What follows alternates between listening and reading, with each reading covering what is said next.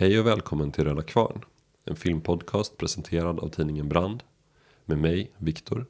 Och med mig Miranda. Det är ju inte bara vi som gör eh, poddar i Brands poddnätverk. På www.tidningenbrand.se podd så hittar du massa andra poddar som ingår i vårt nätverk. Där kan man lyssna på Gyllene Horden, Radio åt alla, Apans anatomi, ja, massa bra poddar helt enkelt. Så gå in och lyssna där. Men nu är det Röda Kvarn. Välkomna. It's your favorite foreign movie. Ja, vi har sett en film. Skojar bara. det var ju så här det kändes att det skulle bli. Därför jag inte tryckte på det. Jag vet, jag såg det på dig. Okej. Vi har sett en film. Precis, vi har sett Vera Drake av Mike Lee. En uh, regissör, för första gången jag såg en Mike Lee-film så var det du som tyckte jag skulle se en Mike Lee-film. Ja, alltså det här är ju typ eh, en av mina favoritfilmskapare. Mm. Och Nu, numera är det också en av mina favoritskapare. Men uh, ja, det får jag tacka dig för. Varsågod. Vera Drake är, jag vet inte om det är Mike Lees mest eh, hyllade film eller hans mest kommersiellt framgångsrika film. Jag, har inte riktigt koll på det. Men det är, Jag skulle gissa typ Another Year och ehm, Secrets and Lies är, var Precis. kanske ännu större. Mm, precis, alltså han har gjort ett gäng filmer. Han började göra massa BBC-filmer. Typ på 70-80-talet så gjorde han liksom massa tv-filmer. Mm. Som är lite kortare. Som överlag är väldigt bra också. Kan varmt rekommendera Meantime. Ja, och många andra. Men absolut, Meantime, det är med en jätteung Gary Oldman bland annat. eh, Och en jätteung Tim Roth typ. Den är en riktigt bra film om skinheads.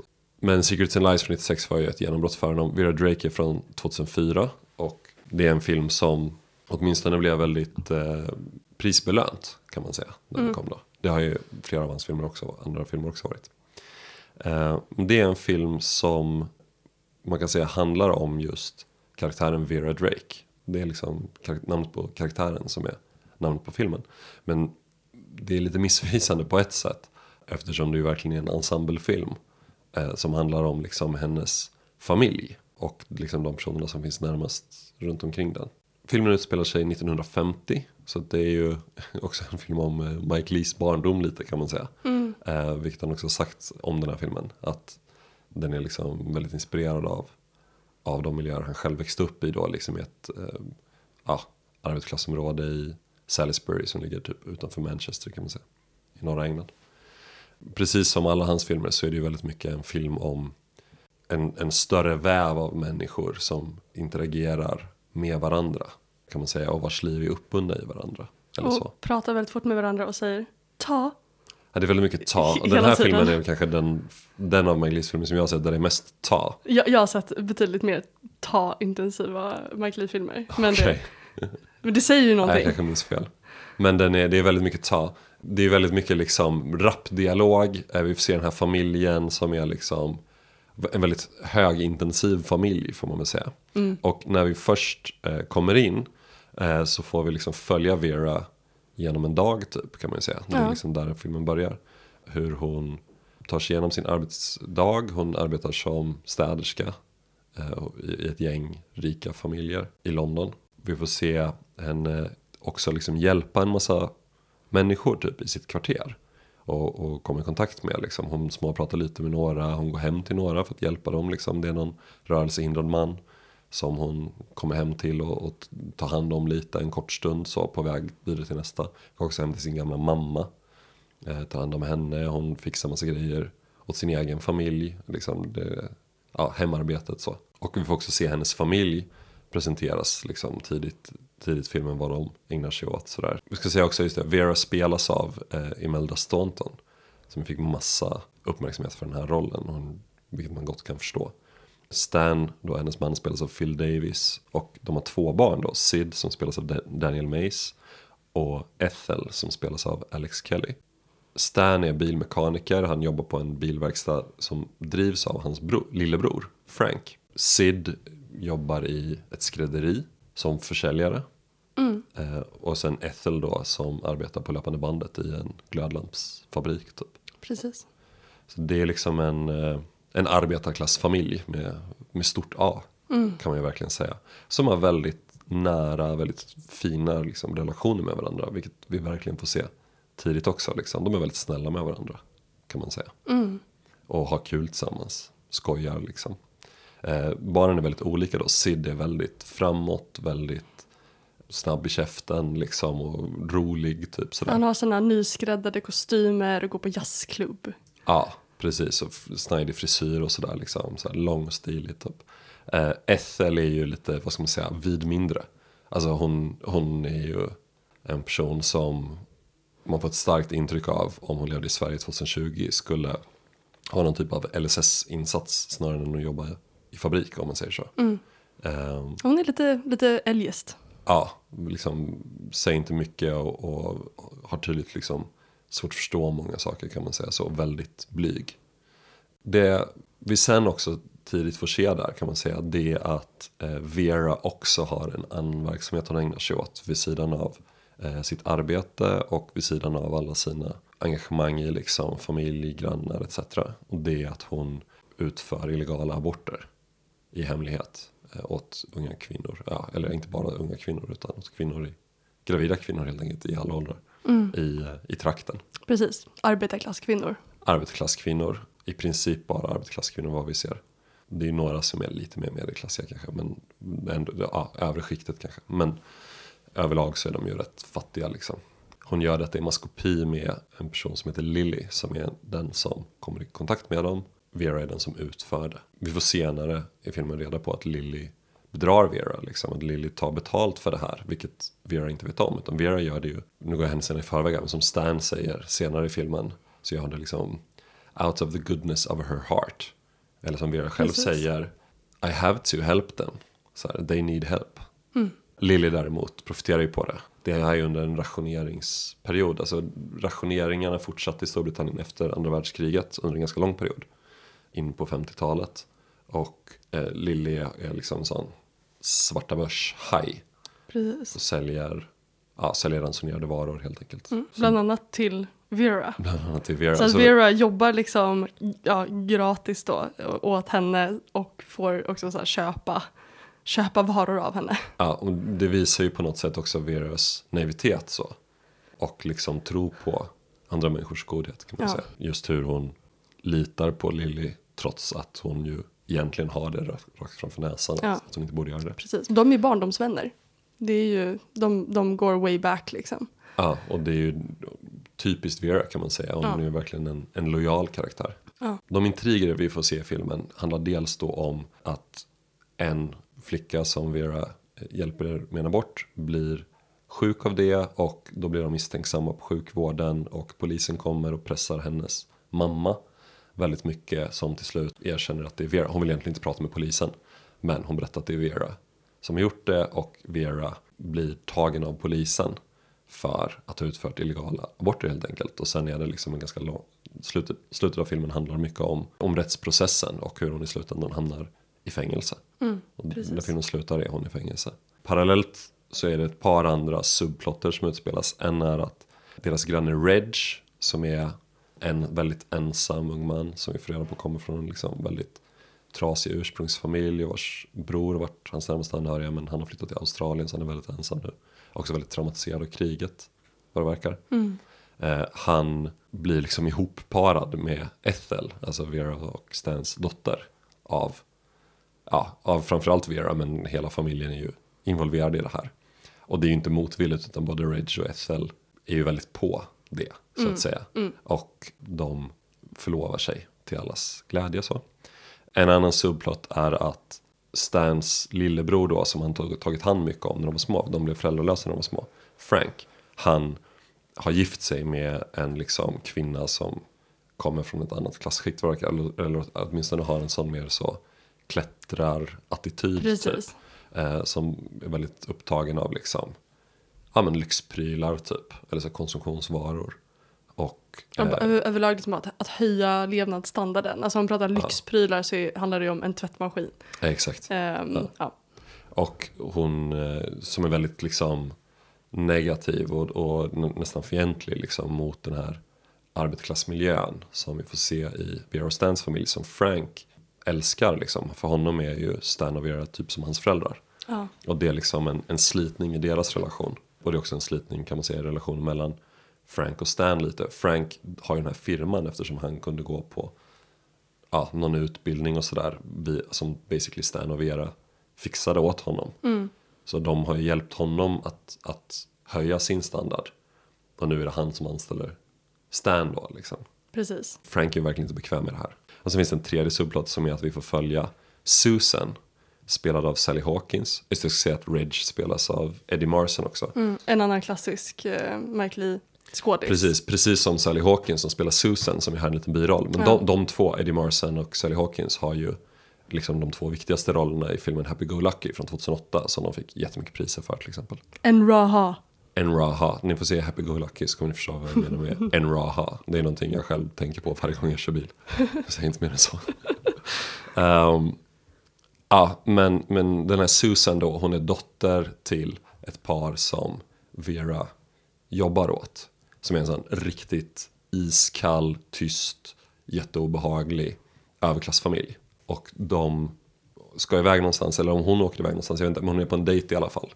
Med någon man, någon överklassman eh, som våldtar henne och hon blir gravid och hon kan inte berätta det för sina föräldrar så då via en kompis så får hon tips om men hur kan man lösa det här och hon är väldigt liksom, nervös över det. Och vi får följa henne i en process via olika dyra läkare där hon basically köper sig en abort genom Precis. att få instruktioner då i olika led eller insinuationer i olika led av de här överklassläkarna vad hon ska säga i varje instans för att kunna få sin abort. Precis. Så hon följer ju den, den officiella gången.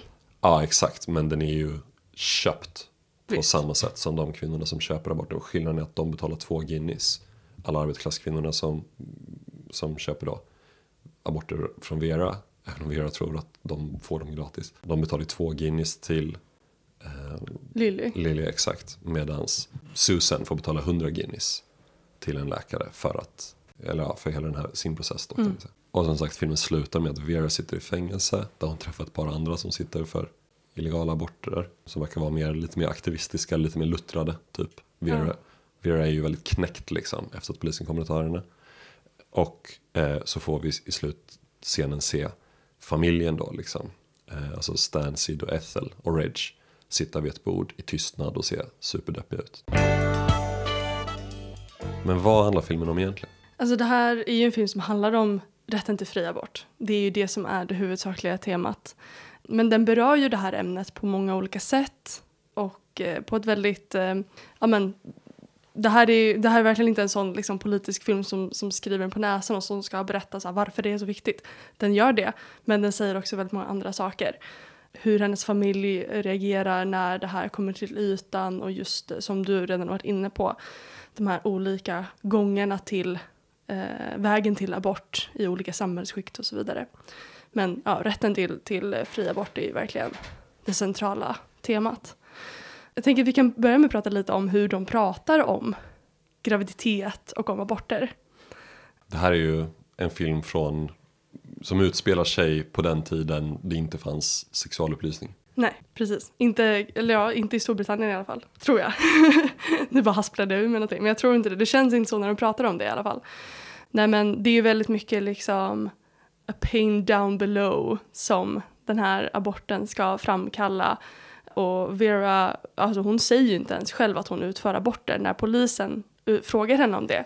Liksom ber henne liksom förtydliga, så här, vad, vet, vad är det du är anklagad för? Då säger hon ju bara helping girls out, helping young girls out. Och då frågar de, ja men utför du aborter? Då säger hon, det är inte det jag kallar det.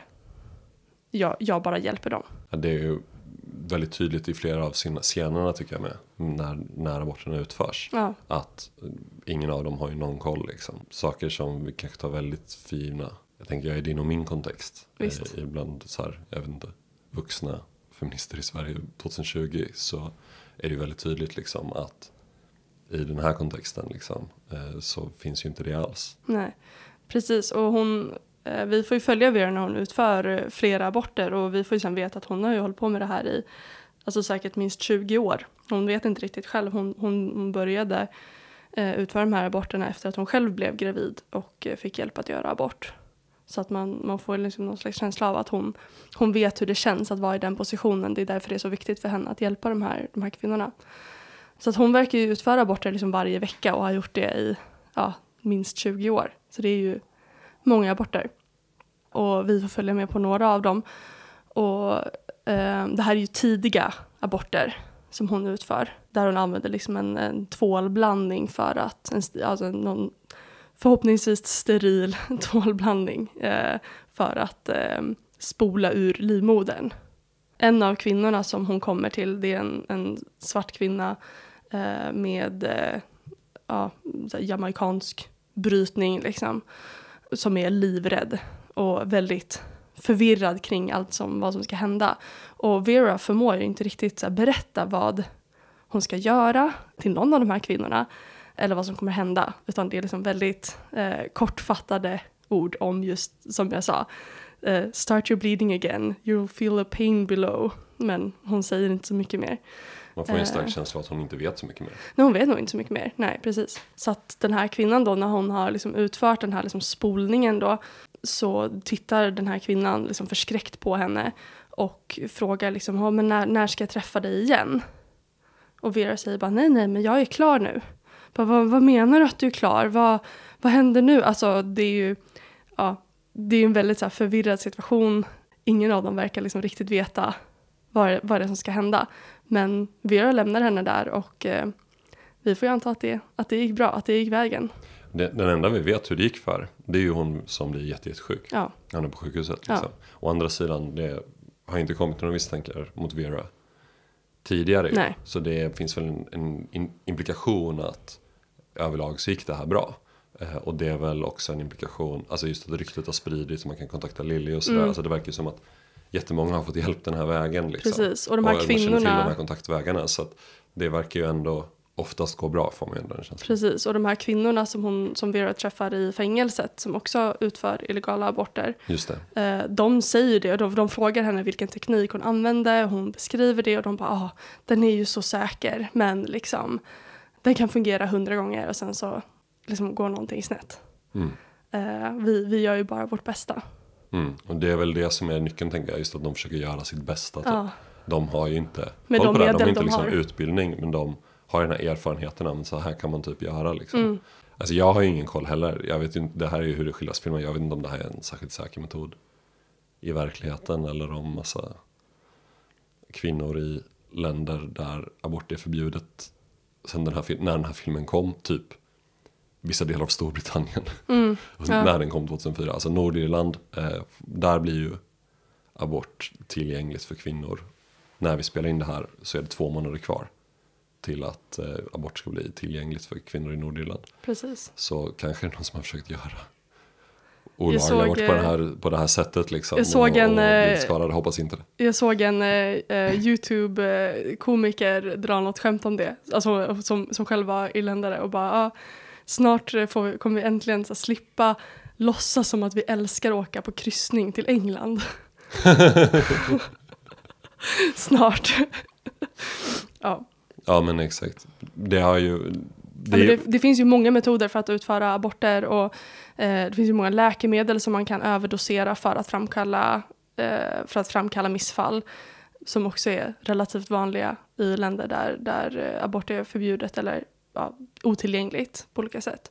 Men jag skulle tro, alltså jag vet att det här är i alla fall en metod som har använts i Sverige, i USA eh, och uppenbarligen i England. Alltså det är nog en ganska spridd metod. Eh, har varit historiskt i alla fall.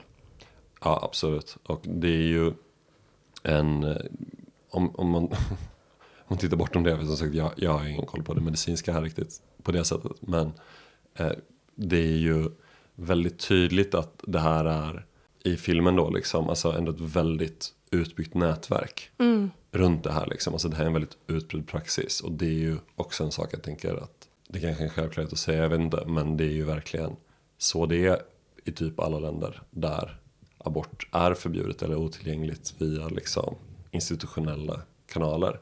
Då skapas ju liksom informella strukturer för det, informella institutioner för det. Visst. Eftersom det ju är ett behov som kvinnor har haft i alla tider, överallt i världen och Mm. kommer att fortsätta ha.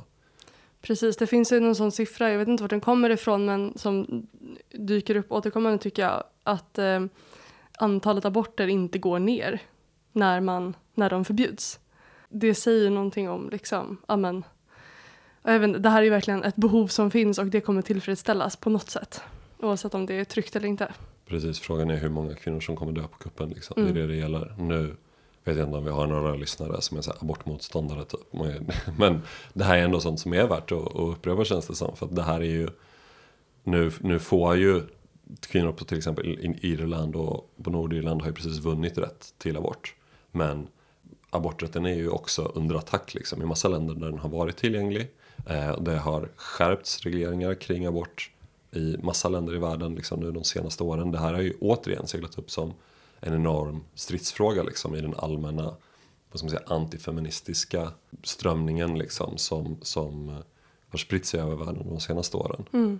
Så det är ju verkligen ingenting man kan ta för givet. Skulle vi ha liksom SD-KD-styre i Sverige. Ja det är klart att nu har ju båda de gått med på att vi ska ha abort som det ser ut nu. Så vinner de valet 2022 då kommer de ju inte införa det innan 2026. Men kanske går de till val på 2026 att inskränka det igen. Det kan man ju verkligen inte utesluta för det är ju ingen tvekan om var de egentligen står i den frågan. Mm, nej, Även om visst. de ger läpparnas bekännelse åt aborträtten just nu. Liksom. Precis, Jimmy Åkesson, de släppte ju det kravet på att sänka aborträtten i Sverige. Och Jimmy Åkesson var ju väldigt liksom, öppen med det, att så här, det här beror på att vi typ inte har fått gehör för den här frågan. Det kan man ju tycka är väldigt, alltså jag tycker att det är väldigt bra. Att det, liksom, det kommer politiska partier som försöker pusha den här frågan, men det får faktiskt inget gehör i Sverige idag. Men precis, vi, vi vet ju samtidigt att det finns eh, partier med väldigt mycket makt som, som inte skulle tveka att driva de här frågorna om de fick Verkligen chansen. Inte. Verkligen inte. Så det är ju liksom ändå på något sätt, man skulle liksom vilja att det här var ett historiskt dokument typ. Men det här är ju en film som är superrelevant liksom i vår tid på det sättet. Så. Jag tycker också att det, den skildrar det här frågan om abort väldigt fint. På så sätt att det handlar ju om ett behov som man behöver få hjälp med. Det är det som är Veras etos liksom. Det handlar liksom inte om förtjänar just den här kvinnan eller den här kvinnan en, en abort liksom. Utan Nej. det handlar om att säga, nej men är man i en situation där man måste göra en abort då behöver man ju få hjälp med det. Och det är ju eh, det är också intressant att se hur de här människorna i hennes omgivning reagerar på att hon har utfört illegala aborter när det kommer fram, när hon blir liksom arresterad. Vi har ju Stan, alltså Veras man. Han, han blir märkbart illa berörd av det här. Eh, men tvekar inte en sekund för att ta Veras parti. Att stå vid hennes sida. Och eh, precis som du sa eh, tidigare att han, han intar en ödmjuk position där han säger att eh, she did this out of the kindness of her heart. Hon skulle förlåta eh, ja, dig, som är då Sid som han pratar med, om, om, du gjorde, om du gjorde någonting fel. Så du måste förlåta henne. Mm. Så hanterar ju han det. Sid är ju slingen. Eh, han är helt oförstående och liksom säger bara att det är fel, it's dirty. Uh, eller dirty. så konstigt att citera filmen på amerikanska engelska. Eh, men det här är liksom, det är smutsigt, det är fel. Hur kan hon ha gjort det här? Hon har förrått oss. Man anar ju verkligen här att han eh, är jätterädd att bli av med sin mamma. Liksom. Alltså han är Ja. arg på henne för att hon har satt sig i den här positionen. Ja, blir ju ganska tydligt så. Han är ju liksom mammas pojke ändå liksom. verkligen. Men han säger det till henne bara, men jag förstår inte hur du kan ha gjort så här. Och hon säger att, ja men jag, nej jag, jag, räknar, jag räknar inte med att du ska förstå. Nej men hur skulle han kunna Hur förstå, han förstå liksom, det? En dum jävla yngling liksom. Ja. Alltså, han inte Ridge erfarenheterna. däremot. Ridge förstår ju vad det här handlar om. Han älskar ju Vera väldigt mycket för att hon har bjudit in honom i deras familj. Och det första han säger det är ju, amen, min mamma hade sex av oss syskon i en tvårummare. Hur kan man älska de som man inte ens kan ge mat till? Precis, han förstår ju på ett helt annat sätt som Sid inte kan liksom. Mm. Sid har ju också känt, han har ju känt sig älskad där under uppväxten och på något sätt så är det ju hemskt för honom liksom. Men borta för Reg är det ju det här verkligen begripligt liksom. Och det är ju också ironiskt på något sätt liksom. Eller inte ironiskt men det är väldigt fint skulle jag snarare säga. Att Regs mamma inte hade tillgång till abort eller kanske liksom borde ha gjort det liksom, eller man ska säga. Mm. Eh, gör, att han på ett helt annat sätt kan empatisera med, med Vera och bli tacksam för Vera för den kärlek han kan få av henne liksom. Som har det där överflödet av kärlek eller vad man ska säga. Liksom, Som ändå har det ordnat då liksom i den här perioden när arbetsklassen får det bättre och har liksom en, en ganska stadig familj ändå liksom. Där alla bidrar till ekonomin och så vidare. Det är verkligen en, en hjärtskärande scen liksom. Reg och Veras relation överlag är ju fruktansvärt hjärtskärande. Nu är jag på väg att börja gråta när jag säger det här. Liksom. Men det är verkligen den, den, den scen liksom, som jag tänker är mest så här får hjärtat att och, och verka. Liksom. Det är att Vera kommer ut från häktet och är hemma över jul innan, innan domstolen. Eller alltså innan rättegången. Och eh, det är jättedålig stämning och Joyce, alltså Franks fru, brorsans fru, eh, sprider jättedålig stämning liksom och är så här en jävla bitch typ.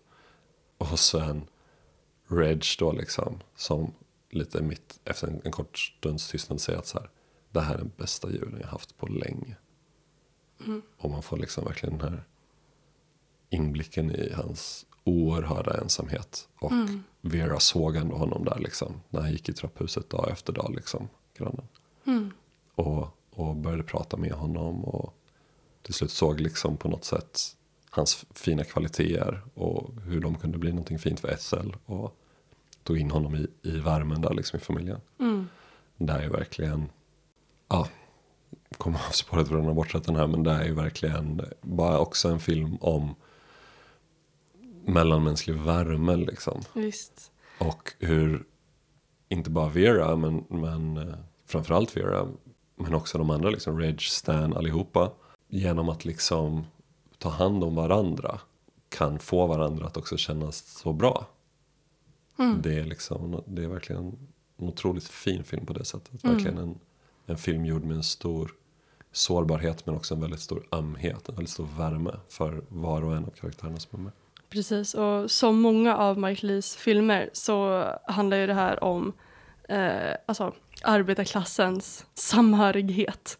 Och att det just skildras, det här är, ja men, det är inte så här kamrat, du och jag tillsammans. Alltså, det är inte den sortens film utan det handlar om ja, men, det här lilla communityt i det här. Arbetarklasskultur kan man säga. Arbetarklasskultur och liksom, ja, men den här familjen, den här, deras grannar, alltså hur de av både nöd och lust tar hand om varandra.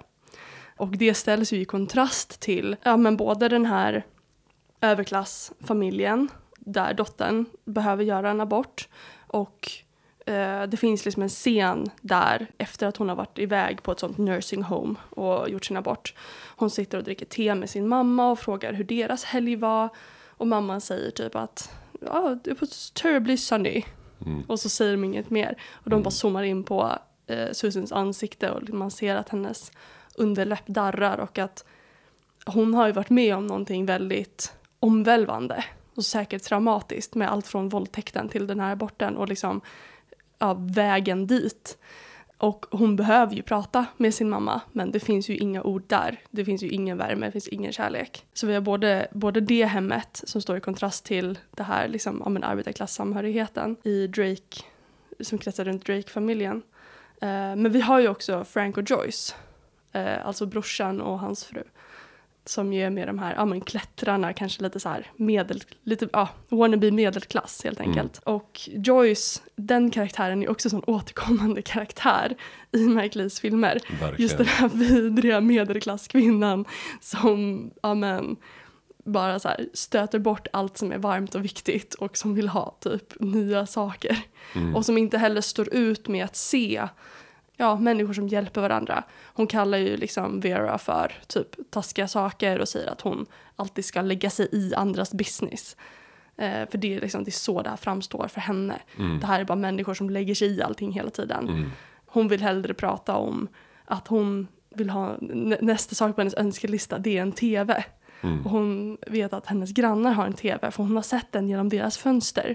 Hon har liksom inte ens varit inne hos dem och kollat på deras tv utan hon har bara stått och gluttat i fönstret och bara varit avundsjuk och bara en sån ska jag ha. Eh, och att prata om det, det är det som är viktigt. Ja, verkligen. Det är verkligen en, en återkommande bild i, i Lees filmer. Det, det, får, det är inte det som får störst utrymme med just Vera Drake. Jag tänker om man jämför med Secrets and Lies exempelvis. Eh, som vi handlar det ju mycket mer om det. Mm. genombrottsfilm, den handlar ju väldigt mycket om det. Så. Eh, med, medans eh, Vera Drake har ju verkligen ett annat fokus då liksom. Men väldigt träffande liksom. Tänk att vi lever i ett samhälle där medelklassen ju verkligen är normen liksom. Överklassen drar sig undan, vill inte synas. Arbetarklassen får inte synas för att liksom, ja, av olika skäl. Men medelklasskulturen upphöjs till ett ideal när den egentligen är så himla tom, torftig, fattig, ja, asocial egentligen. Det handlar ju på något sätt också om samhällsorganisering. Jag tänker att man behöver ju, vad ska man säga, man behöver inte ha läst kapitalets tre band för att kunna liksom se att det, hur samhället är organiserat skapar olika behov helt enkelt. I den här arbetarklassmiljön, vi får se runt Drake-familjen och i den här eh, medelklassbubblan, eh, liksom isolerade lilla medelklass-tillvaron som Joyce Frank lever i. Eller i den här överklassfamiljen, de har helt olika behov helt enkelt. Och den här solidariteten som vi ser i arbetarklassen via Drake-familjen och, och dess relation till alla runt omkring dem. Jag tänker att den är också villkorad av den brist på eh, resurser som finns där liksom. Och det här är också en film som utspelar sig innan liksom välfärdsstaten är ordentligt tillämpad. Liksom. Den etableras ju från och med den här perioden. Liksom börjar byggas upp så. Det här är i slutet av, jag tror 1950 var det året, 50 eller 51 var det året de bytte från Labour-regering till att Churchill blev premiärminister igen i Storbritannien. Han kom tillbaks där. Men det var en Labour-regering i alla fall där, från 45 och typ fram till 50 eller 51 som ja, införde alla välfärdsreformer och sen så drog kons- konservativa in- inte tillbaka dem då. Det här var ju något som byggdes upp under hela, hela Västeuropa under den här perioden. Men de fin- det finns ju ingen välfärd och det är mycket av det vi ser när de tar hand om varandra. Det är ju sånt som om det var i Hemtjänst Sverige idag göra. helt skulle skötas av kommunen Ja. liksom. Eller, eller regionen. Mm. Och det finns ju något bra i att liksom Vera Drake och hennes gelikar inte behöver ta allt jävla ansvar för det. Liksom. Det finns ju en väldig orättvisa i det. Men det, gör- det är också, enligt Lee i alla fall, någon slags kultur där man tar hand om varandra. För att man behöver göra det helt enkelt. Eh, och det kan man ju verkligen sakna i liksom, Socialdemokraternas Sverige 2020. Ja visst, precis. För att även om de här rollerna har eh, professionaliserats så ja, det är ju fortfarande arbetarklassen som utför dem. Men, men visst. Det vi ser idag är ju i, i, i viss mån också, det finns en Fronesis artikel om det här för några år sedan typ. I familjenumret, Fronesis gjorde ett nummer på tema familj. Då var det en text om just så här hem, alltså så anhörigarbetets återkomst typ. Alltså där, Precis, det blir allt vanligare. ja, massa sånt som vi ser Vera Drake göra i den här familjen. Eftersom välfärdsstaten nu dras tillbaks liksom. Och på något sätt flyttas ansvaret tillbaks till familjen. Det är en ganska dyster bild. Visst. Något annat som eh, också håller samman de här människorna det är ju deras erfarenheter av kriget. Det, det återkommer ju hela tiden i deras samtal. Eh, liksom när, man, när man bara småpratar med varandra egentligen så är det kriget man, man kommer in på. Kriget är ju slut men alla bär ju på det här traumat. Och eh, vi får se en väldigt fin scen tycker jag med eh, Stan och Vera när de, de eh, ligger i sin säng och ska sova och Stan börjar berätta om ja, men bara ett minne han har från andra världskriget. En, en särskild scen som han minns. Och Vera säger liksom men det här, det här har jag aldrig berättat för, för mig tidigare. Man märker att så här, det här är någonting som de fortfarande bearbetar tillsammans. Verkligen, och de har ju förlorat liksom massa folk i kriget. Och Den som verkligen har förlorat folk i kriget är Reg, vars mamma blev dödad av en tysk bomb. Precis som dog i blitzen.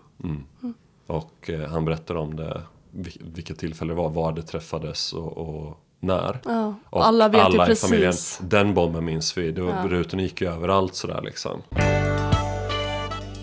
Ett annat tema som jag tänker att den här filmen skildrar väldigt liksom vast så. Det är ju liksom idén om rättsstaten. Och rättsstaten i ett klassamhälle.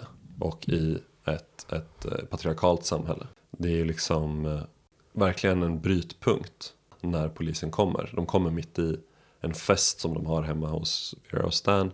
Som egentligen utannonserar då för att eh, Ethel och Reg har förlovat sig. Men Frank och Joyce väntar också barn och berättar också det. Och precis efter att de har berättat det och det blir oj det är en dubbelfest och det är bästa tänkbara stämning. Då knackar det på dörren och då kommer polisen. Precis. Och därifrån så bryts ju Vera direkt. Från att vara den mest kapabla, den mest driftiga, superaktiva, nästan liksom ständigt jäktade personen. Hon är alltid lite så här flåsig typ, att hon håller så högt tempot så här. Så är hon helt, helt skakig, som tappar alla ord för allting. Hon så darrar, hon verkligen en, en bruten människa. Eh, och vi får se det här systemet liksom bara behandla henne så totalt utan empati, så totalt utan någon typ av engagemang eller någonting. Ja, och de här poliserna, alltså de ska ju... Jag, jag skulle tänka mig att de här poliserna tycker själva att de är väldigt snälla. Det här är ju snälla poliser. Eh, som ja, men lägger en, en hand på axeln till henne och säger så här, ja men ta din tid, det är ingen fara, så här, och liksom så daltar lite med henne. Men precis, alltså det är ju sån fruktansvärd makt de utövar mot henne och hon går från att vara den här bara väldigt liksom det här väldigt aktiva subjektet som ju bedriver så här, så, vet det, civil olydnad när hon utför de här aborterna för det är det hon tror på, hon måste göra det här, det här är det som är rätt till att bara inte ens ha ett språk för det eh, och inte, inte kunna i princip svara, svara på tilltal. Hon kan ju knappt berätta för Stan vad det är hon har gjort liksom i polisens närvaro. Nej, precis. Hon viskade till honom efter en lång stunds kamp med sig själv liksom, för att Ja. få fram några ord. Ja, precis. Det här är ju verkligen ja, men, ett, ett eh, rättssystem som bara tar, tar all agens från människorna. Ja, och ett rättssystem som moraliserar väldigt hårt Ja, över det hon har utfört utifrån liksom en sån totalt så, oempatisk, en verkligen så vidrig position. Ja. Eh, och som samtidigt slår så himla ojämnt liksom. Det blir så tydligt att det är så arbetarklassens aborter som, som bestraffas.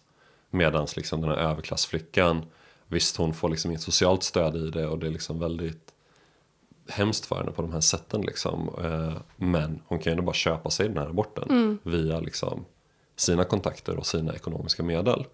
Eh, Jag tänker på så här gamla franska författaren Anatole France som, som skriver någonstans att eh, rätts, rättsstaten det är det lika förbudet för fattig och rik att sova under broar. Jag tänker att det är verkligen det vi får se i den här filmen. Liksom. Det lika Mm. ja, det är förbudet väldigt eh, träffande. Mm. det Vera gör är ju någonting som de kvinnorna som är anhöriga till de som dömer henne har tillgång till kring, på, liksom, på andra vägar. Hon döms för det att ha gett det till, till fel kvinnor under, på, under fel förhållanden. De kvinnorna som inte ska få ha rätt till det helt enkelt. Precis. Jag tänker på det här du sa också om hur de här poliserna ska vara lite snälla. Så det är en kvinnlig polis med också. WPC. Som de säger hela tiden. Jag tror det är kvinnlig poliskonstapel.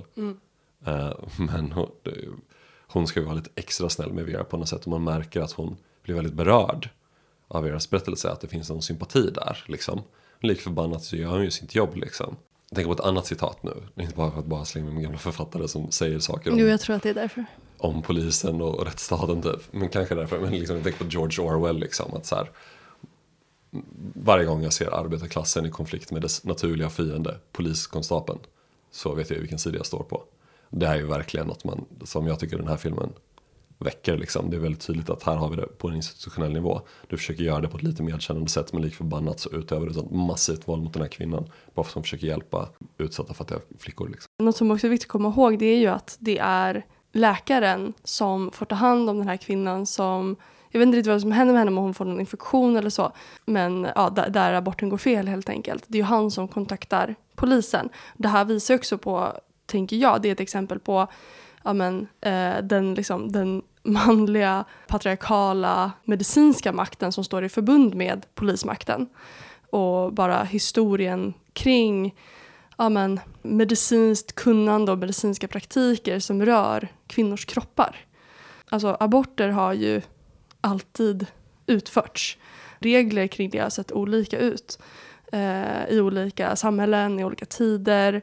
Jag vet att så här, på många ställen i Sverige så i så här, ja, men, tidig modern tid så pratar man om att eh, innan man kan känna fosterrörelser till exempel så är det liksom inget liv att ta i, att ta i beaktning.